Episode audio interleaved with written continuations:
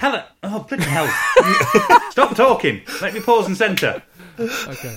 Jeez, this is going to be trouble, Jace. Right.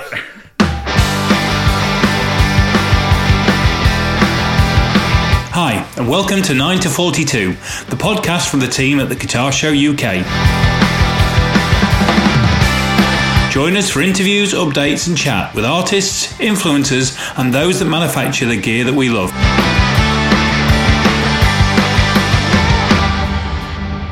Hello and welcome to 9 to 42, the podcast from the guys behind the Guitar Show UK. Um, Legrand Fromage from Arch from the Guitar Show, Jason Hunt, is in front of me on screen. How are you, Jace? I'm very good, Ant. How are you? Do you know what? I've had a hell of a day.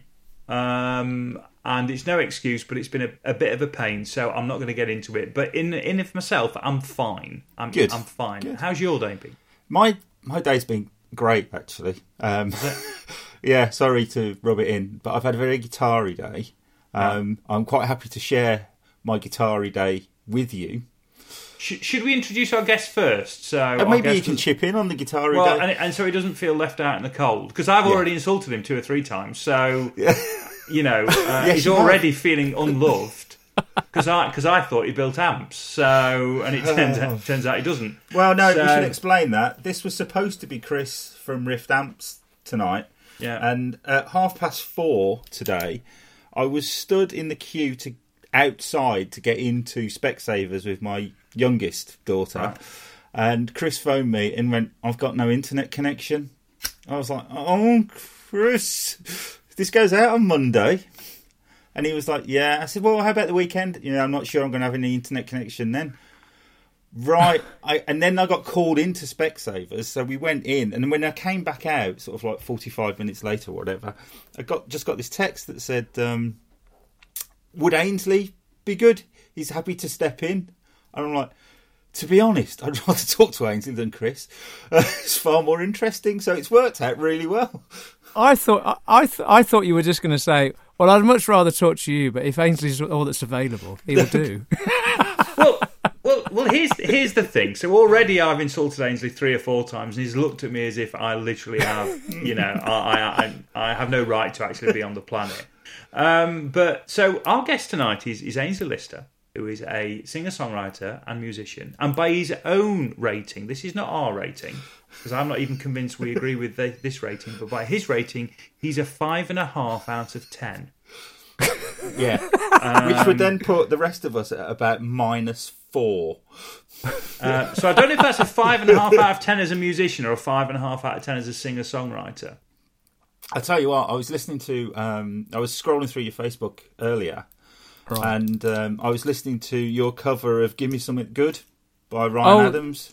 right? Yeah. I was a, I'm a massive Ryan Adams fan. I'm not sure whether we're allowed to say that at the moment anymore, or, or whether because he said sorry we're now allowed to like him again. But I've been a huge Ryan, Ryan Adams fan for 20 years, and you did a cracking version of that song. Thank you. Well, it was it was a lockdown thing because obviously we were all stuck at home. I was supposed to be going uh, into the studio and then on tour right when the lockdown happened. So you know, I was just bored at home talking to some friends, and a, f- a few of my musicians, basically all my friends, we're all musicians, you know, for want of a better word, loosely speaking, and.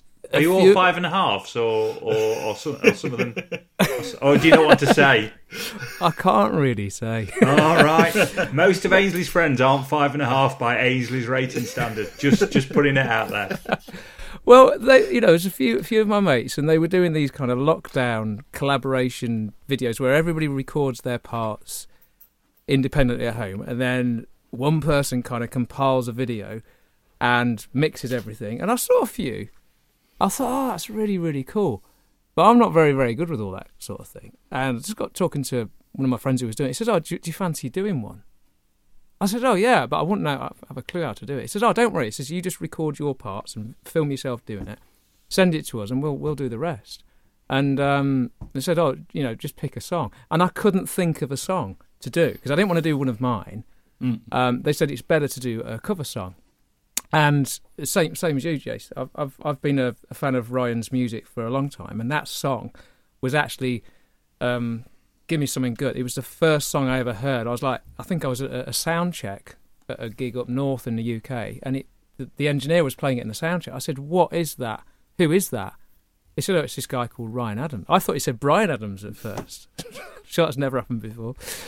and uh, so that song was the one that got me into Ryan's music, and it was just the first cover I thought. I thought, yeah, we could do that.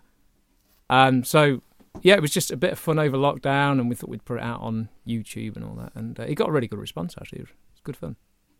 I, I must admit, I, I'm a Ryan Adams fan as well, but then I was a huge Whiskeytown fan.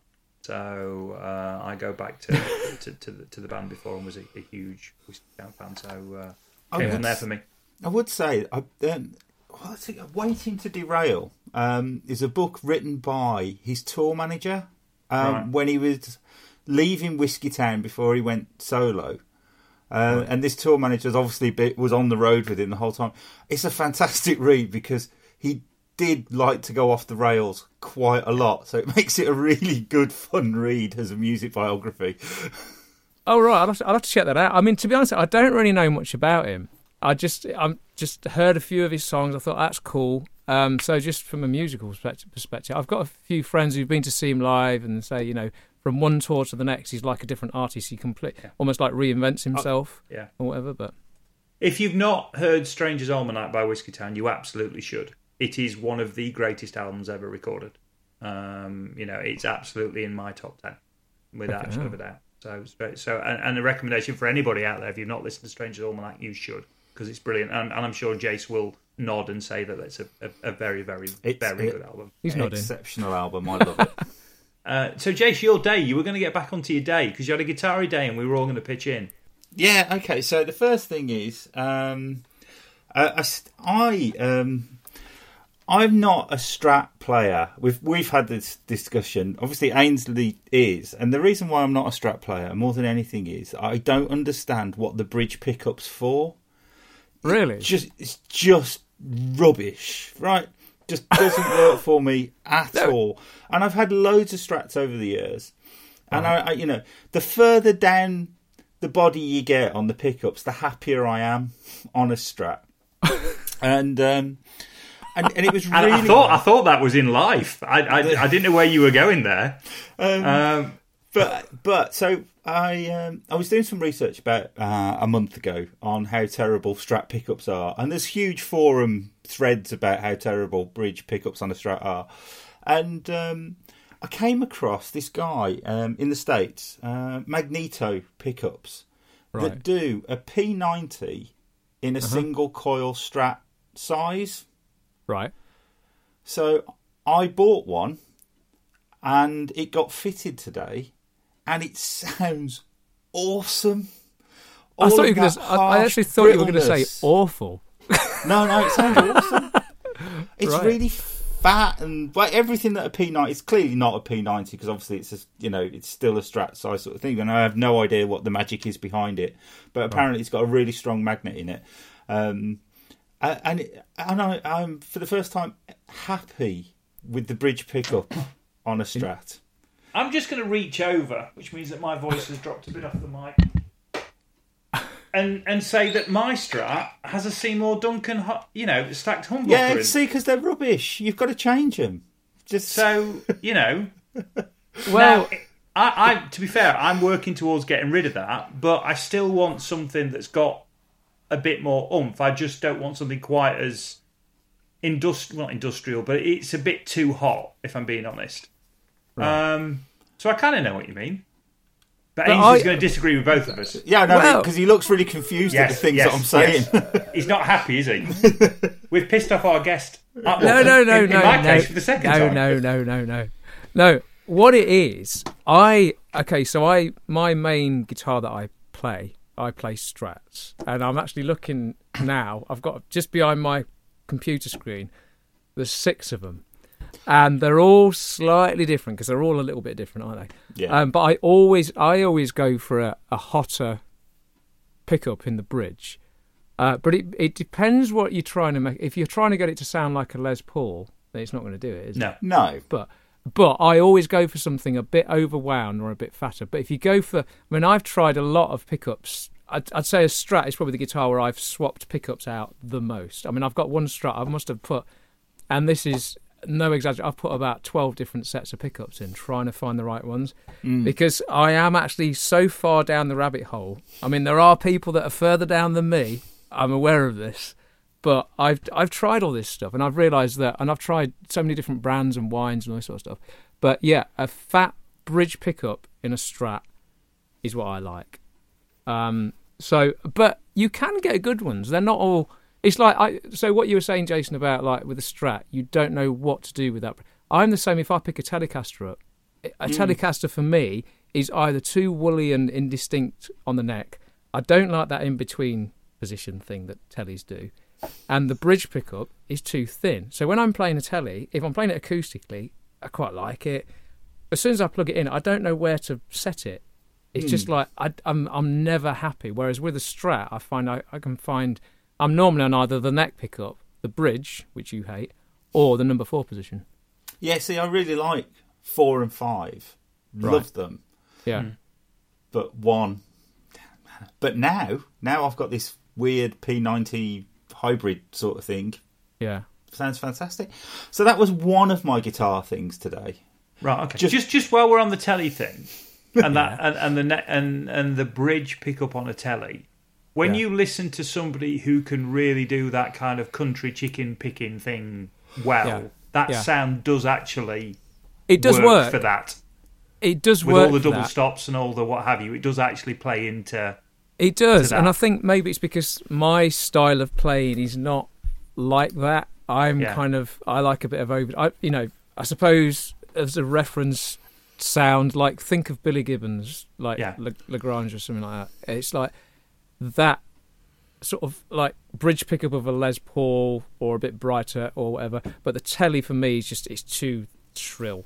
No, but for, no, for but like, the, the chicken picking thing, it works really well. And yeah, if you can do that, yeah, particularly with that slight muting thing that they do with the fingers as well. Um, Yeah, you know, then, then it does it does that sound does work. But I agree with you. I don't know. I don't. I can't make that pickup on a telly sound like anything. For me, it just sounds it just it's thin and weedy, and I can't make it. But that's the only style I think. For me, that's the only style that I think works. yeah, definitely. You know, I'm quite happy to listen to Albert Lee. You know, with a with a telly in that position, just doing his thing. yeah. Um, you know, quite happy with that, or, or The- any the- of those guys. the only telly I've ever tried um, where I liked it is it was a really dark, thick sounding telly, and it sounded like it had humbuckers in it. It sounded like Yeah. it had P90s, and it, it was quite. It didn't have that kind of zingy top end, and that's the only telly I've ever played that I liked, and it was an old one, and it was a fortune. So, Yeah. uh, so you know, uh, it basically stayed where it was. It didn't come home with me, but um, yeah. So actually, we are uh, for the record and for the moment, we're all kind of in agreement. So that's that's that's a first. yeah. Um, so go on then, give us the rest of your day. So, um, uh, I'm going to have to move away from the mic. All right, okay. But bear with me. So, um, Right, okay. this arrived. Um, oh, it did, did it? it just arrived. it, well, actually, it was just refinished. Um, Ah. So it's actually um, a, a Greco. Um, oh, okay. Oh wow! Is it one Nice. of the super real things? Yeah, 1981. Awesome. and um, I sent it over to um, John at Rexter, and it got that. Um, is it called tomato soup finish? That's like um, you know the really red cherry burst, and it wasn't blended particularly well. Um, so I got him to refinish it. I sent him um, pictures of Keith Richards. 59 Les Paul and said, "Can you do it like that?" And whilst Right. you can't see this on Zoom, it is all lacquer checked and, and everything. He's done Awesome. a cracking job. Sounds amazing. Literally. Yeah, yeah, literally. So, so that's happened as well. Are, are you not Right. going to give us a tune? You're not going to like plug it in and give us some? no, Why not? Because we're building the, our audience at the moment. We're in a Yeah. phase of Oh, build. right. Okay. That's All the right. that's the idea. so that that's happened as well. And then, Well, you've This- got a third guitar story. yeah, I bet you're really pleased you agreed to be the guest tonight, Aynsley, didn't you? I mean, we're not, not going to get to you at all. And then this All Charvel. good. Charvel San Dimas. Wow. Wow. Wow. I've never had. I'm 50 years old and I've never had a Floyd before, and I thought I probably should try one. Why? Well, I, well, I don't know why. Um, it's got a lovely neck on it, though. I have to say. So what you've basically said is, I've never had a midlife crisis before, but I'm just about to have one. Oh no, I've had loads of midlife crises. right. This is just you know a continuation of one that That- started that at least ten like- years ago. It sounds like a guitar midlife crisis. It's Oh great. my god, I've never had a Floyd. Um, so I'm, I'm just intrigued. It, it may stay, it may not. I don't know. But um, so three three guitar things today, um, Right. which has happened all by accident on the same day. Right. And there answers the question, which at the start seemed very simple. What was, how are you, Jason? Um, I'm great. wait, 20 minutes later. I just don't know what to play. Uh, well, no, no. I, I could make a suggestion, um, but I'm not going to. So, so uh, we've already established that, that, that Aynsley is our guest for the evening, and he's very, very kindly jumped in literally at a moment's notice. Um, and we've also established that actually I haven't got a clue about any of your work or what you've done in the past. So I'm going to let Jace take the lead, and I'm now just going to listen and, and be educated, I think. So I, I, I suppose the first question um, I wanted to ask was um, on your website. It says your European tour is going ahead. Um, Yeah. For next month, and I'm just kind of like, as an event organizer, I'm I, well, I'm going to an event um, in a week or so's time, which is like a Right. B2B event, just to try and figure out how they're doing it. So, Right. how is the European want- tour happening? Okay. So the tour that I am about to do um, is um, it's in two legs. The first leg starts on the second of October. Now it's a tour that was actually booked probably about this time last year, and I was due to have recorded and had an album ready for release about now. But obviously this year didn't go to plan. Well, about two months ago, following the lockdown, I started to get emails from the venues and they were saying, Well, look, are you going to do your tour? And I said, Well, are you going to be opening as a venue? And it was kind of this thing. They said, Well, look, at the moment, we're just starting to like test the water by opening. They were doing over the summer, they were doing like open air events where they could, so people could kind of distance and be safe and all that kind of thing. The bottom line is that all the all the venues on the tour, collectively, there's probably about I think about 25 dates that I'm doing across um, Germany, Holland, uh, Austria, and it ends in Switzerland.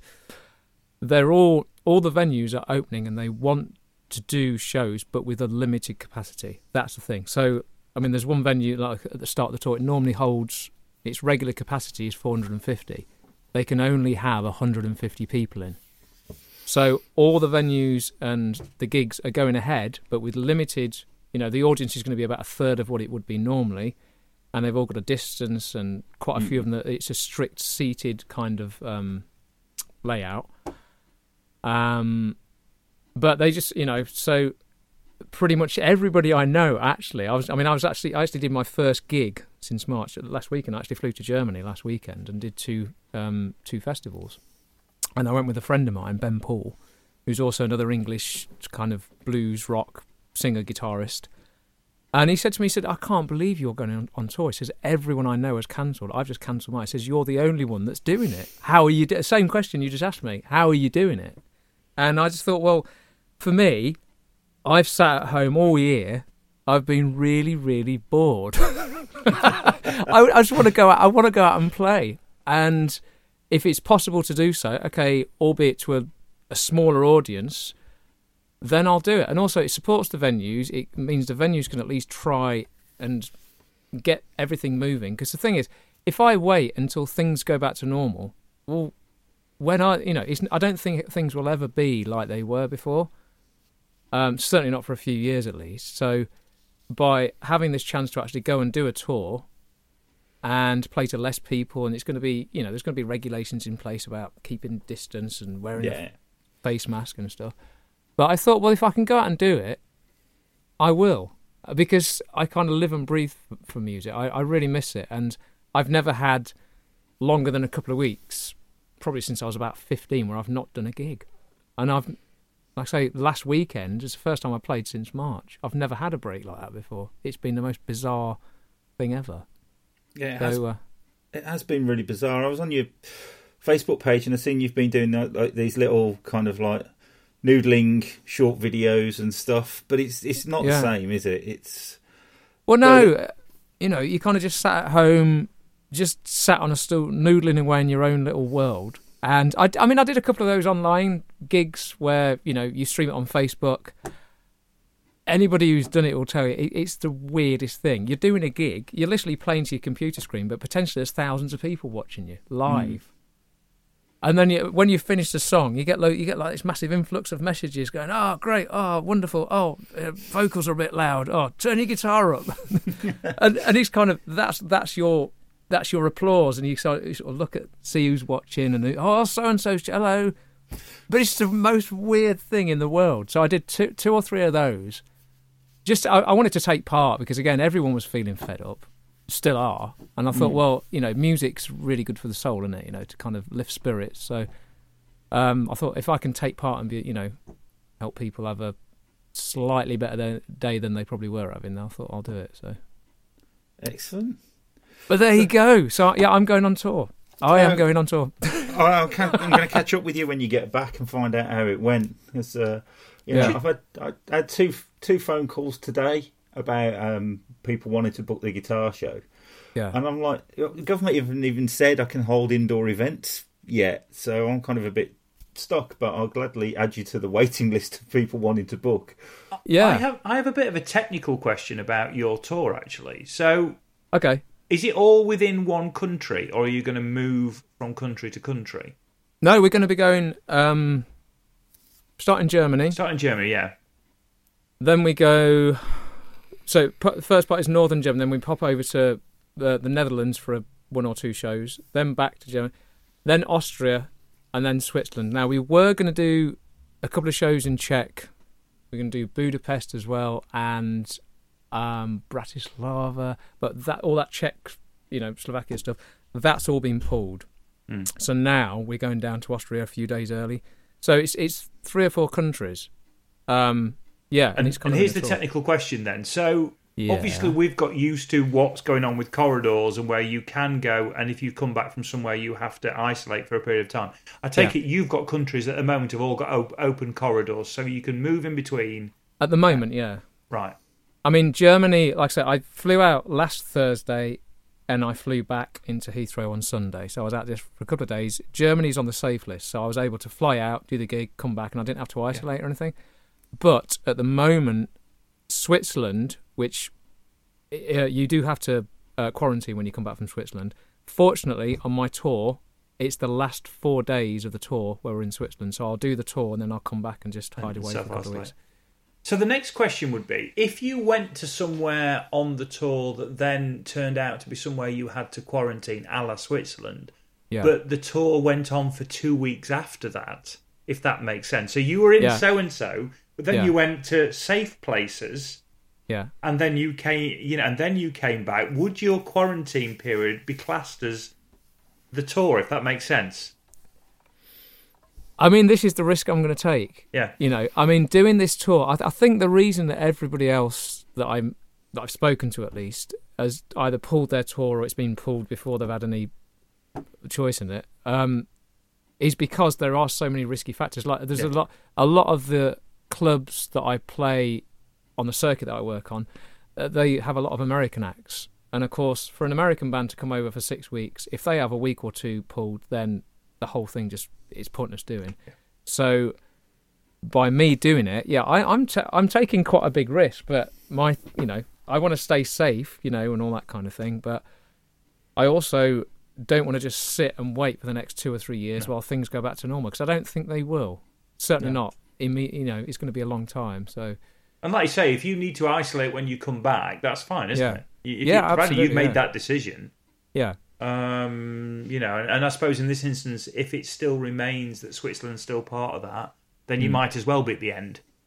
Yeah, I mean, who knows? I mean, the first part of the tour, the first leg is it's, it's ten days from the second to the twelfth, I think, of October, and then we come back, and then the second leg starts on I think the second of November, right through to the twenty fourth or something.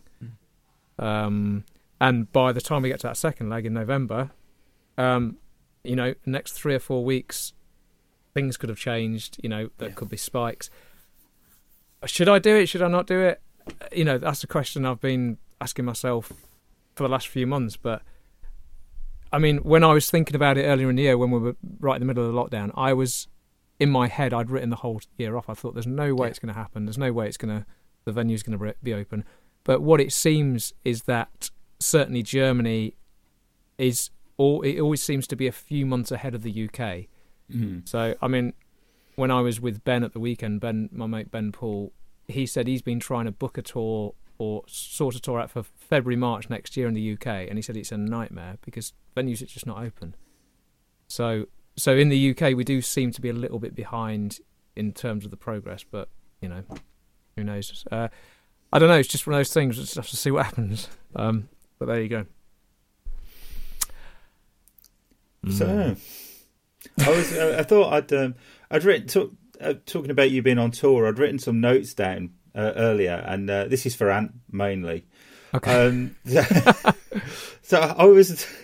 I'd looked at the people that you'd toured with, right. and I was genuinely blown away because you know I've known you for a couple of years, and I don't think I've ever spoken to you about it. But you've played with Buddy Guy, Walter Trout, John Mayall, Robert Cray, Lynyrd Skynyrd, ZZ Top. yeah. I mean, that's that's pretty damn impressive. It, it is a it is a good list. It's an exceptional list with Buddy Guy sat firmly at the top. Yeah, he was awesome. Actually, he was he was really cool. Um, he was very very drunk. What, all But- of the time. Um, well, I went into his dressing room to like say hello to him, and you know, kind of shake his hand. Uh, You know, that thing you do when you're a young young lad playing a gig and you get on a gig like that. I was like, "Oh, it's great to meet you, Mister Guy," and he kind of just looked at me whilst filling a glass, um, like a wine glass with, um, I think it was Remy Martin or something. And he just, as I sat at the side of him, he just like necked it like it was a can of Tizer or something. Just, and he was about to go on, and I sat and I thought, and I couldn't get any sense out of him. And I thought, this guy's K-Light. There's no way he can even stand. And he kind of walked on, he kind of hobbled on stage with his head down. And it's almost like somebody had plug, plugged his, his him into the mains, and he kind of just looked up with his big smile and just went into Buddy Guy mode, and just he just had the audience by the scruff of the neck from the minute he started, and I've never seen. I've ne- I'll never forget that. It's the first time I ever saw him, and I opened up for him. That's probably when I started out, probably about twenty years ago. But I've just never seen anything like it. It was proper, like cool, you know, like you know the blues guy that's you know drunk and he's got, he's just done a load of whiskey and whatever else he's done, and then he walks on stage and it's just he's amazing, you know. But yeah, very very cool. So what was what was touring with um, ZZ Top like? Well, I didn't do a tour with ZZ Top. I mean, I could lie and say I did, but uh, no, I, I, I did just one show with them. Oh, Uh, that right, okay. that that was in that was in Norway about ten years ago. Um, and it, the funniest part about that was that they all arrived in their separate limos. they, they, Brilliant. don't, they don't travel as a band. You would think see, there's only three of them, and you know you see you know before that I you know I've always been to ZZ Top. I'd seen documentaries where they they all seem like best mates. Mm. But no, when they're on the on the road, they all arrive separately and leave separately. They've all got their own like buses. Apparently, they all travel in their own nightliner. So there's three nightliners that all get on the autobahn separately. Um, but the show was amazing, and they do all that kind of like the dancey thing where the guitar necks are swinging in, and Billy. I mean, it's not until you actually meet these people in person you you kind of look at them on telly or whatever, and they're large and life. Billy Gibbons is about seven stone. He's so skinny, and yeah. and um, Dusty Hill, the bass player, he's about four foot three. He's, he's tight. Well, he's probably not four foot three, but he's tiny. I was stood at the side of him. I'm look. I was looking down. All right, mate. yeah, it's just they're not. you kind of have this ideal of what people are going to be like, or I mean, you know, musically they were fantastic, really entertaining, and just just really cool, you know. But Mm. it's never quite what you think it's going to be like in your head when you meet these people. It's it's you know. Um, They're yeah. always all smaller, aren't they? They're Yeah, always definitely, yeah. smaller than you think they're going to be. Have, Yeah. have, have I told you my theory on this? No. I, I, I, so, I, so you know, over the last twenty odd years, I've met loads of proper, you know, big, big stars, sort of thing, and they're all, apart from Duff McKagan, tiny. Yeah, but you're With- that's, that's that's because you're massive. You're about seven. Yeah, It's Uh, you're about seven foot five, aren't you? yeah, but yeah, yeah, I appreciate that. But I'm, I, I was at I was at a Kerrang Awards once, and Angus Young walked past the table that I was sat at, Oh yeah, but he's a dwarf. and I was still taller than Angus, and I was sat down.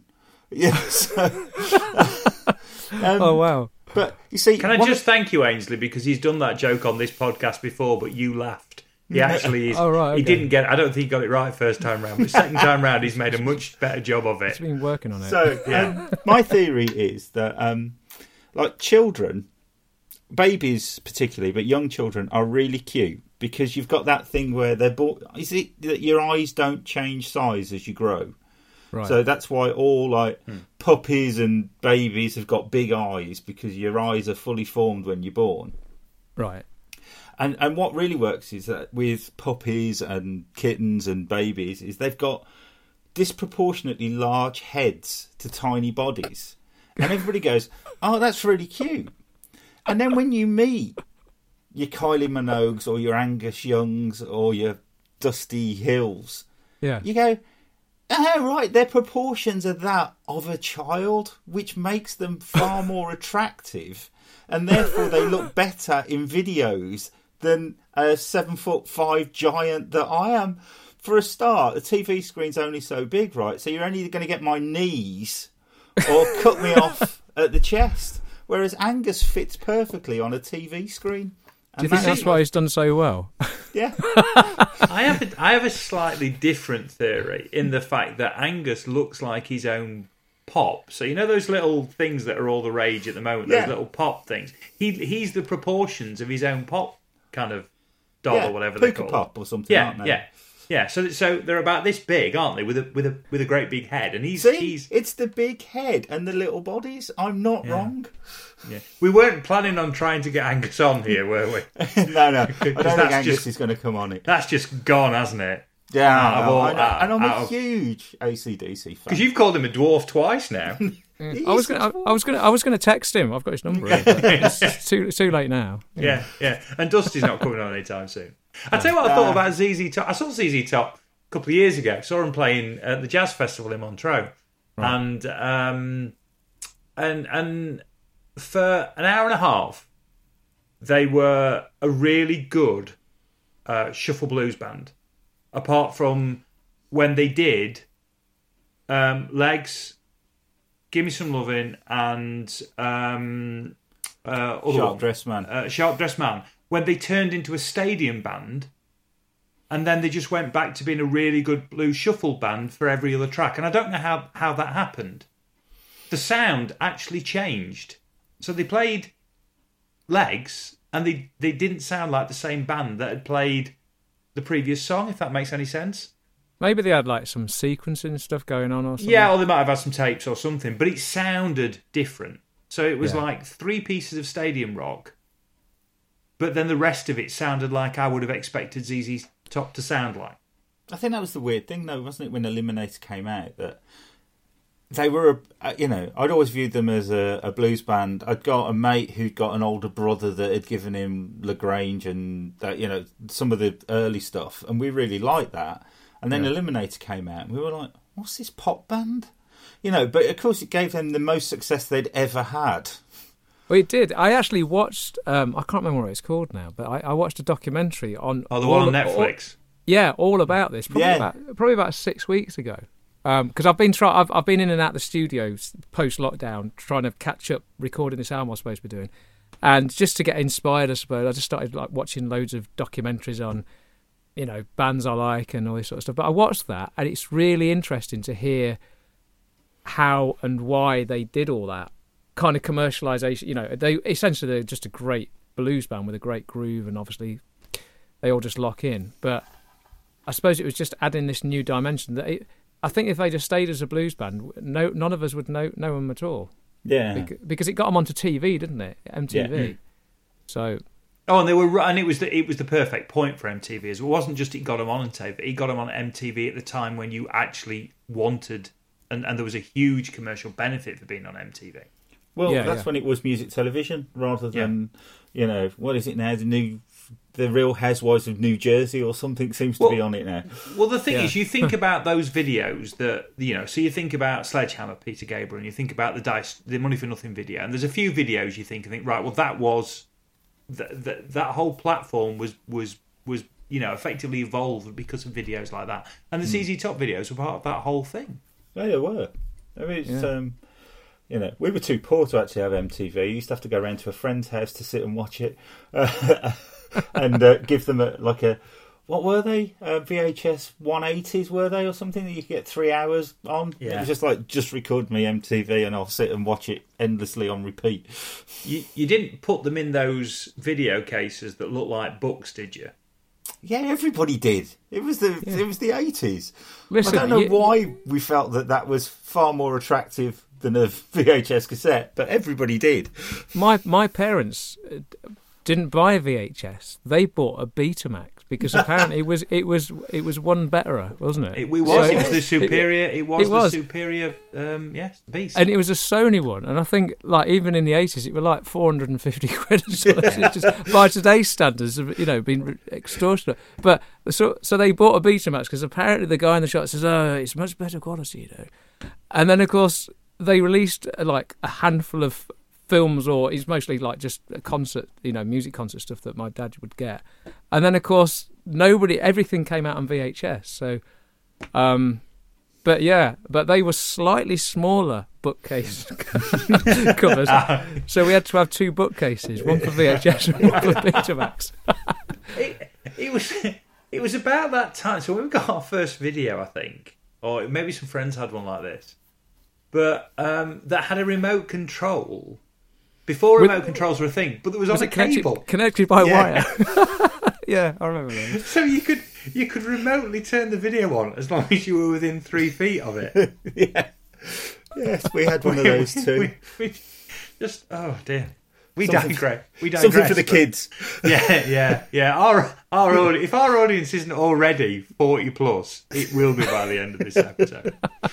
Uh, so you talked there about your album. Um, you've been desperately trying to finish Yeah. an album. Well, yeah, because my last album actually came out in 2016, and you know, as an artist, you want to be putting something out new every, you know, at least every two or three years, ideally a bit sooner. But because I write all my own stuff, I can't just write. I can't just switch it on. So I have to kind of write when I'm when I've got something to say or I've got you know an idea. So I started writing in dribs and drabs, and then me and the missus we we we had a, a baby and you know life took over and our little little he's like two and a half now. So it got to four years i thought i really need to record a new album. So I, I got i had plenty of stuff to write by this point. And then of course the lockdown kicked in. So by the time i actually got into the studio in july you know a couple of months ago i had like about 30 songs that i'd kind of built up over the last couple of years um, and we yeah we've, we've we started track i sort of whittled it down to about 13 or 14 songs and a couple of the songs, in fact, two or three of them, which I've ended up putting on, are ones that I actually wrote during the lockdown. Um, I've got a song called "Is This Really Happening Now," which is obviously all about the crazy situation we're all in. Another one called "World Is Falling." It's all really depressing. It's the But I, I. I, I ended up with a, a couple of kind of really current songs, you know, lyrically that everyone can relate to, and they were probably some of the strongest songs I'd got because I just wrote. them. It wasn't where I, tr- I, I sat down with I've got to write a song today. I just I got the idea for it, and I thought I've got to go into my music room now. I have to write and record this now as a demo before I forget it.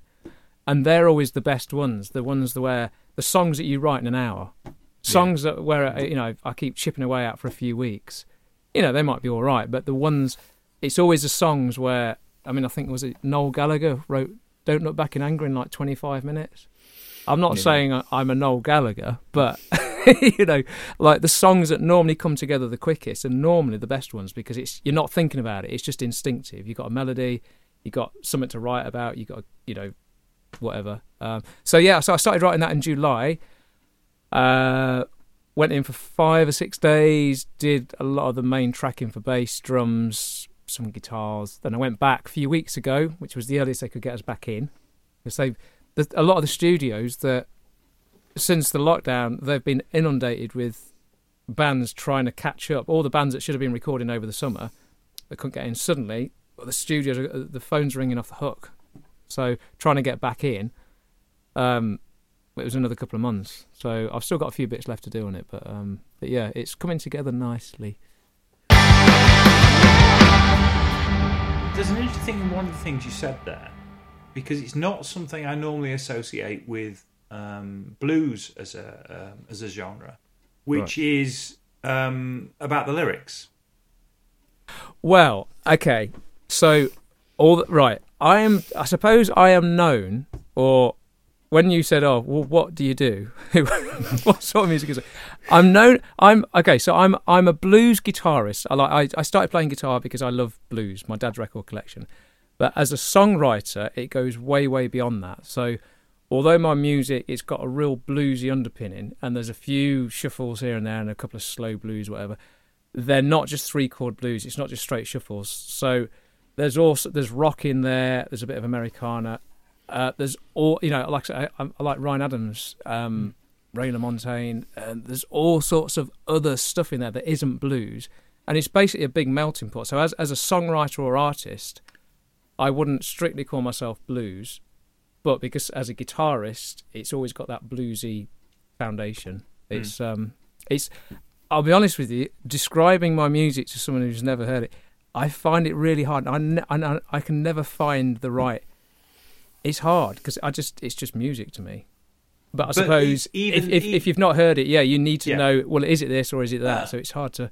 No, but it's also interesting that it was just what you said about the lyrics because um, you know uh, that appeared to be your starting point. That was that that was the inspiration. You had Yeah. something to say, Yeah, um, and often that isn't. You know, even a lot of the genres you just talked about. Often that isn't necessarily. I mean, Americana may be maybe the closest to to that with what you've just said, but it's not always. You know, people who've got something to say often just pick up an acoustic guitar and bang it out because yeah, it's the thing they want to say that's driving it, if that makes sense. And I'm being hugely disingenuous to a whole group of people there. So I've, I've offended everybody this evening, which is fine because I'm doing it equally. but um, but but the point, you know, there is i- in, that's the bit that sort of su- surprised me a little, but n- not in a bad way, if that makes sense. In a, that I'm, I'm finding it interesting. Um, it's it's a really weird one because I play like the circuit that I play on when I'm doing these tours. It's like a blues. It's known as like a blues rock circuit, but a lot of the promoters, and I've had this said to me uh, quite a lot of times by p- clubs I play all over Europe and you know around England, that they have a regular blues rock audience, and that when there's a place up in Derby that I do every year, and they said that whenever you come and play, that ninety percent of the audience we never see them at any other gig, and you you attract a few of the regulars that like the blues bluesy guitar playing or whatever, but a lot of your audience we never see them. Whereas a lot of the other bands on this circuit, it's just, it's it's it's a very similar audience that go and see Mm. this band and that Mm. band, but it's almost like because the music that I do, it's it's a real mixture of stuff mm. and that's not that to say it's not got an identity because it has, I suppose. But it's really hard to describe what it is. It's it's I, I will always find a way. I mean, even when I've been in the in the studio with my, my a friend of mine who's producing it, and he said said to me a few weeks ago when we were doing guitar. He said, "Oh, I said." They're sort of they're well crafted songs with you know interesting lyrics and good melodies, but he said there's always some cool guitar bits in there, but he said Mm. it's not overdone. It's not just guitar playing for this. It's not just whittle. It's not just Yeah. it's an, a song which is just a setup for the next guitar solo. He said there's always a reason to have a guitar bit in there, but he said Mm. it's kind of it's the right balance, and Yeah, And, and, and don't get me wrong, it's a it's a great place to be because I think if I think of the the I think of the bands that probably mean the most to me, a lot of them it's because the lyrical content is so strong. right. Um, you know, so like I've I've become a big Richard Hawley fan. Uh, Richard Hawley's very, very lyrically. It's it's you know he's got a lot to say and it's very interesting what he's saying. And yes, Yeah. there's some good guitar work on there, and it's wrapped around a fairly traditional kind of um, you know sort of style of music. But but lyrically, it's interesting. But in the same way, you know, I like Thea Gilmore. Thea Gilmore's very powerful lyrically Yeah, but but you know, and it's the same thing as you've just said. There's songs in there that have great musicianship, but it's not about Whittle or it's not about X, Y, and Z. It's it's about everything fitting together. yeah. I mean, don't get me wrong. I mean, I love you know, I live for playing guitar, and I love you know. you love a playing- Whittle as much as the next man. Um, I'm not a Or whittler actually. I'm not. No, I'm. I'm actually not. I'm probably. Yeah, I, I certainly wouldn't describe myself as a whittler. I'm kind of.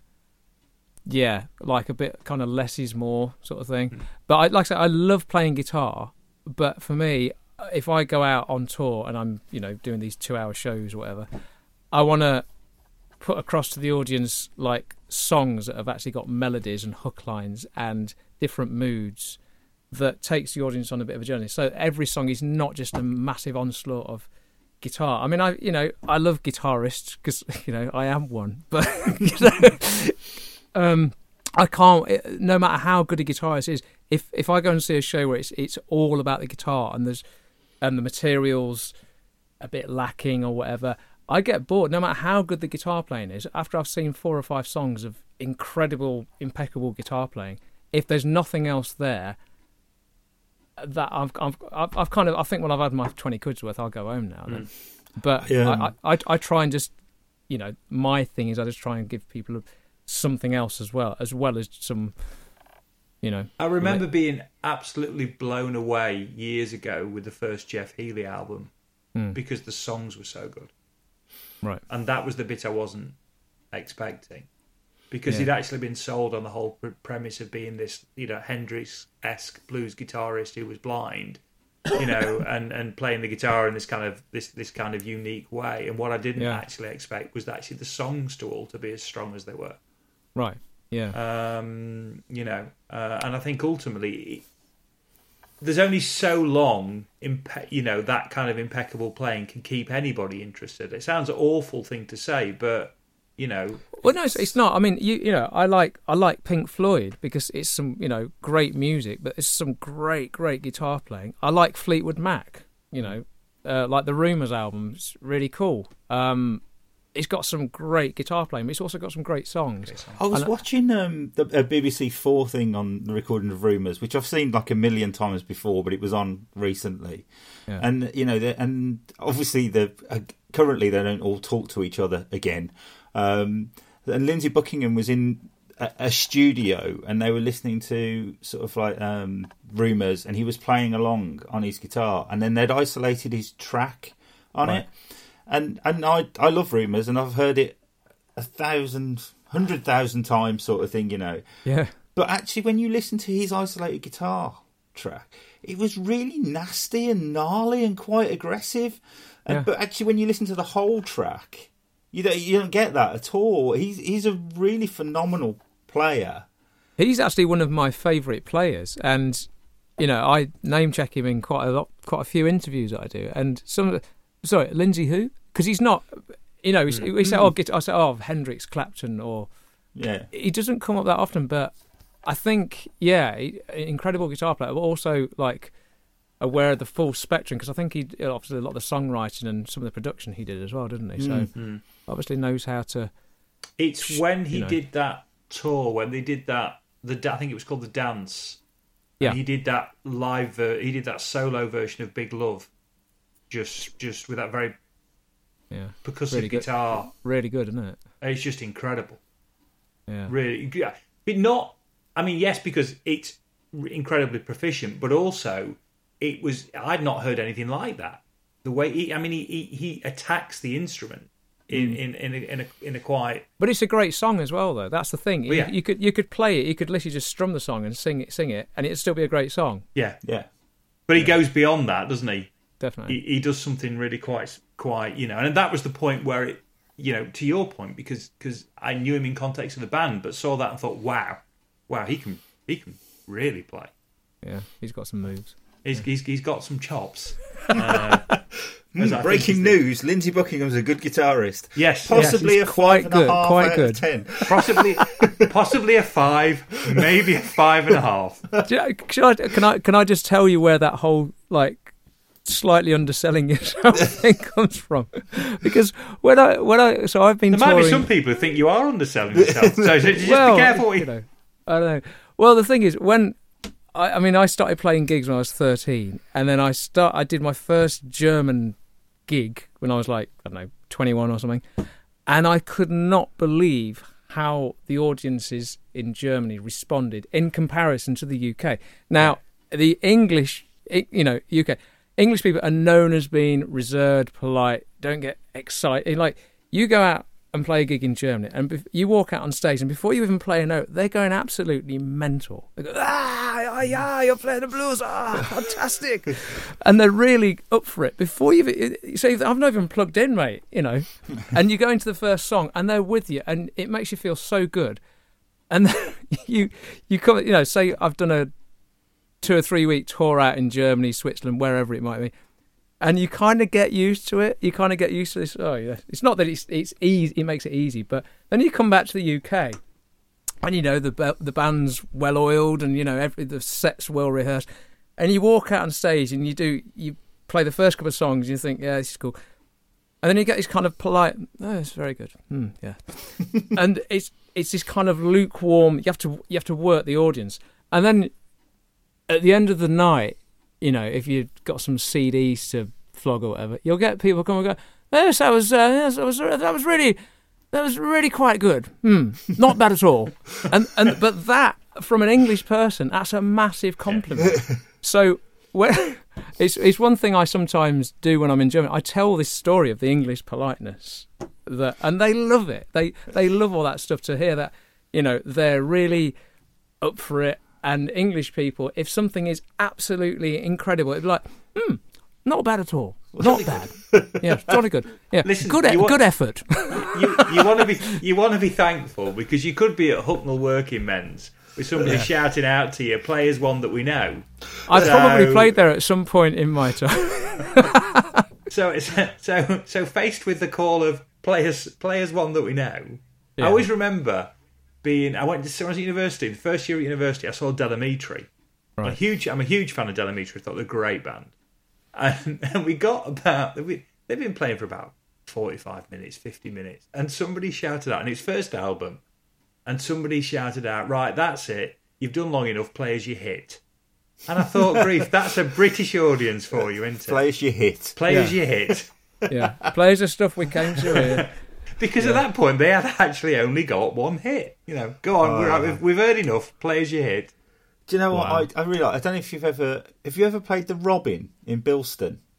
Yeah, about twenty times. Yeah, I, d- yeah. do they do they do that bit? I know it's my favourite bit when you go and watch a band. There is that someone wanders on stage in between the two acts and says the hot pork rolls are available in the other bar, and like half the venue empties. Uh, yeah, in a Brummie accent. Yeah. Um, Listen, when I was gigging, the best thing I ever did was end five minutes early so they could have the bingo. That's that's that's the that's the literally the closest I've ever felt to an audience I- announcing we yeah. were ending five minutes early for the bingo. I've actually I used to play in a, a band, a function band that we used to play around the working men's clubs when I was about fifteen or sixteen, completely illegal.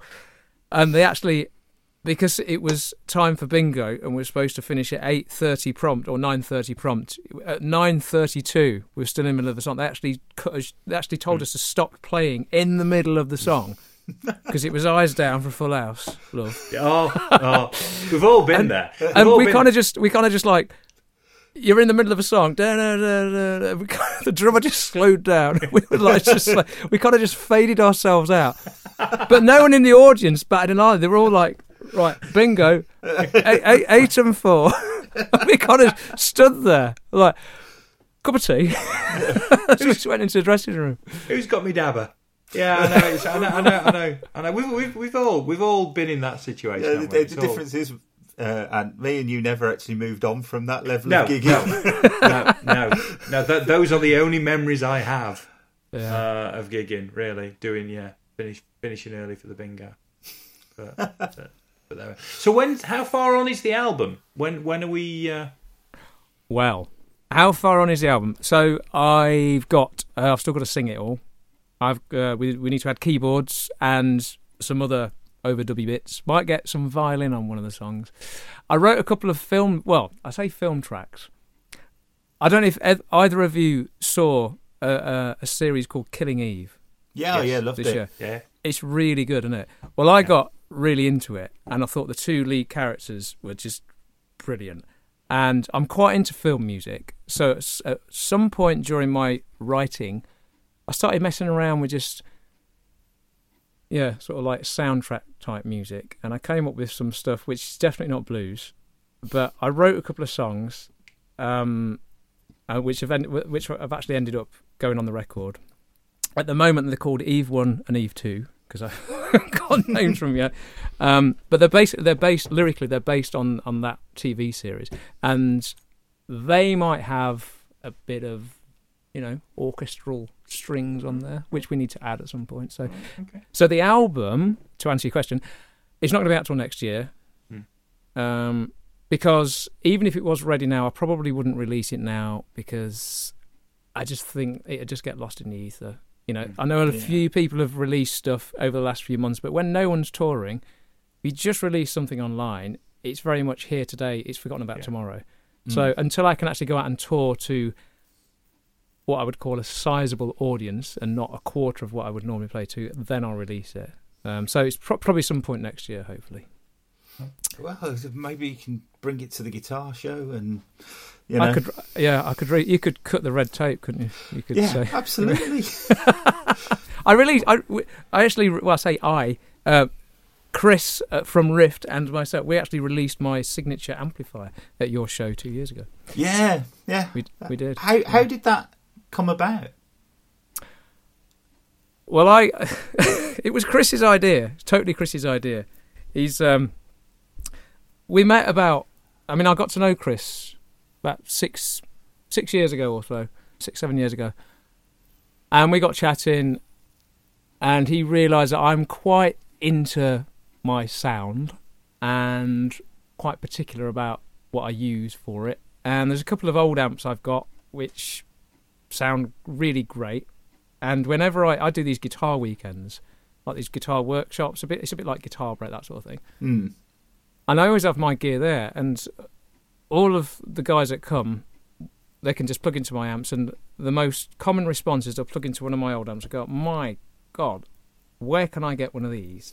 Um, but the amp I had was kind of modified and all this sort of thing. So Chris said, "Well." You've obviously got your amp set up in such a way that people like it and it sounds good. So why don't we try and build something that encapsulates all of your sound, basically an amp that gives you your sound, uh, all of your favourite amps in one box. So we just set about building and designing something. So we used a couple of my, I've got a couple of old Marshalls, old Fenders, which I've kind of sourced and found over many years of just trying and, and to find the right ones. And we just use those as the benchmark. Well, these are the ones that sound good. Let's try and get one amp that does all of that stuff that people can buy and is available. Yeah, because I was on your so website that's looking at your did. gear list, Yeah. and the, the the amp list is endless, isn't it? It just keeps going. Yeah, I'm a bit of a geek when it comes to all this stuff. I just, I suppose, it, as a guitarist, you you listen to all these records, and they were all made. All those records were made like Hendrix. It was all Marshalls, wasn't it? So Mm. all this, you know, you think of the stuff that's around today, the amount of pedals and technology that's around. None of that was around in the 60s and 70s, but all of the guitar sounds I like are from the 60s and 70s. So I basically made a point of going to find and buy all of the amps that all my favourite players would have used. Mm. Um, and I just built up a bit of a collection. So, um, so yeah, well, when we were, when me and Chris were working on the amp, we, you know, we had all these amps around us and we plug in and say, well, I like the way that one compresses, and I like the reverb on that one. That one's got a really nice mid range, and just just stuff like proper Yeah. geeky stuff, you know. Uh, and Chris was patient enough, although I don't think he quite realised what he was getting into until we started. He realised I'm a comp- I am really fussy, really, fu- and like if something's not, if it's if it's ninety eight and a half percent there, I'm not happy. It's got to be just right. Yeah, it- it's it's not a five and a half out of ten kind of amp. It's, it's No, got to be a no. ten out of ten. even though it's a five and a half out of ten guitarist playing you know. But yeah, and we just, you know, we just kept going at it and kept. So he'd build a prototype. I'd take it on the road for a couple of months, and I'd. I mean, I heard him in an interview. Says, says, says yeah, he said it'd be about half past eleven at night. He said I'd be just about to go to bed, and Aynsley, I'd pick my phone would be ringing. It's Aynsley. He's at a gig in Germany, saying the mid range needs it needs a bit, bit bit more high mids, and, and it's compressing in the wrong way. I, I can't remember doing that, but apparently that's what I was doing when I was on these tours. I would just whatever time of day it was. If I had something, if I'd had an experience with the amp, or the reverb was a bit too splashy today, I'd phone him and tell him. so we kept tweaking it, and then we got to the point where we were happy, and it's now my main amp when I go out. And we released it at your show a couple of years ago. Yeah. There you and go. then you came back this year and did, did. Purple Rain with Mick. Oh yeah, Mick, Mick Taylor. Yeah, got Mick up. Mick's a great player. Known Mick a few years. and he is a great player, isn't he? He's a- he's he's uh I mean he's he you know obviously anybody that's seen him on that pedal show he's a proper geek um probably not that much more than me to be honest uh, so we kind of click on that level uh, but no, he's a great great player really good blues player so it was good to get him up and have the crack you know Cool. Well, uh, gentlemen, I've got to um, I've got to go. I've got to depart. But I think we've been talking for about an hour, haven't we? We have, we have. Um, you know, we've, we've, yeah, and it's actually it has felt, and I, I have said this before, but it's literally felt like no time at all. Yeah. Um, Not at all. So, um, um, you know, thank been- you, thank you, Aynsley, for doing it. Thank you for stepping in at the very last minute. Um, we will roundly Pleasure. take the piss out of Chris when we get him on in a week or so's time, and his broadband is back on. Um, it's been very much appreciated. Thank you very much. yeah my pleasure Cool. Right. Well, uh, I guess, Jace, this is it. We can't do any kind of extended, you know, wrap up or anything, can we? Because Because you've got to take your, you, you've got taxi duties, haven't you? I've got taxi, family taxi duties to uh, deliver. Um, yeah, I'm currently a minute late, so I need to go. I'm afraid. Yes, indeed. Well, thanks to everybody for listening. Thanks for uh, continued support for everybody. Obviously, uh, keep liking us, keep subscribing, keep telling all your friends, and we will be back to. Well, we'll be back with you soon, and I'm assuming we'll be speaking to Chris from Rift as the next guest. Yes, we will. In, indeed. In which case, take care, everybody. We will speak to you soon. Bye bye. bye bye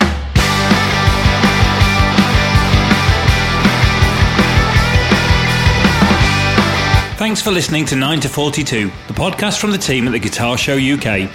If you've enjoyed the show, then please remember to hit the subscribe button and share with other like minded souls.